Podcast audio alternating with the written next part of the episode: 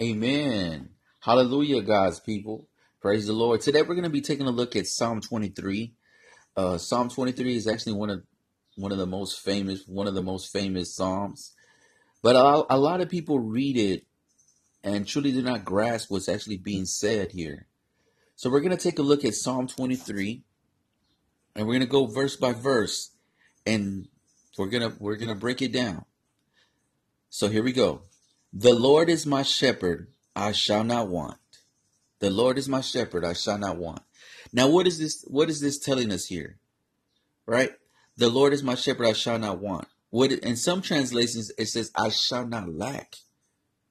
Meaning that God will provide for all our needs and there there would not be we would not need we would not need anything because God will provide through his hand of provision he will make sure that all our wants, all our needs are met. Amen. Amen, God's people. He makes me lie down in green pastures. He makes me lie down in green pastures. Now, when we see green pastures, what are we seeing? We're seeing life, right? We're seeing life abundantly. We're seeing prosperity, right? We're seeing life vividly. So, how how do we perceive this? We see that God blesses us all around. Amen. He leads me beside still waters. He leads me beside still waters. Now, when we see waters, right, still waters, what are we seeing? We're seeing peace. We're seeing the peace, the serenity, tranquility of the Lord, right? So, this is the peace that the Lord gives us. Amen. He restores my soul. God gives us restoration. He gives us restoration. He gives us the spiritual strength that we need to endure any type of things that we're facing. He restores us fully. Amen. He leads me in the path of righteousness for his name's sake, right? So he directs our path in his righteousness, right? For his kingdom, for his glory. Amen. Even though I walk through the valley of the shadow of death, I will fear no evil. Right? Why? Because we have the confidence in God. That we can have the confidence of God that no matter whatever it is that we're facing, hey, God is with us, right? God is with us. It says, first, for you are with me, right? Your rod and your staff, they comfort me, right? Because as a shepherd brings his flock back with his staff and the rod, we're there protected. We're protected by our Father who looks over us and guides us, protects us from all dangers, right? Amen, God's people.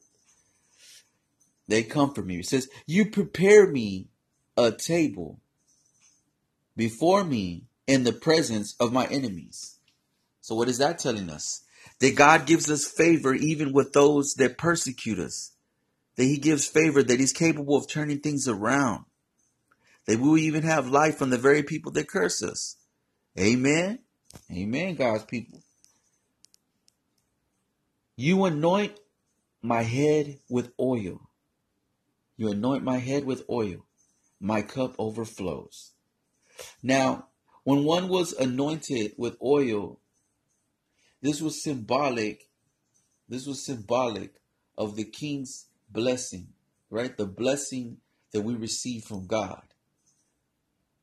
Amen, right? So we're blessed by God and my cup overflows.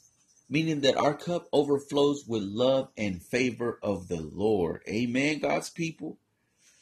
Surely goodness and mercy shall follow me all the days of my life. Amen, right? Amen. So Surely why? Because we have the confidence of God. God is blessing us. God is bringing us comfort. God is giving us restoration. God has capable of turning any kind of situation that was used against us for his kingdom, for his glory. He gives us he gives us favor with the people that persecute us. Everything that we have been reading. Amen, right? God is good. God's goodness, right? I shall dwell in the house of the Lord forever. Amen. Amen. Being that we are his children, surely we have a place in his household. Surely we're in the household of God, and we shall dwell in his household forever because we are his children. Amen. I love you in Christ. I pray that you have a blessed day. Reverend Garson.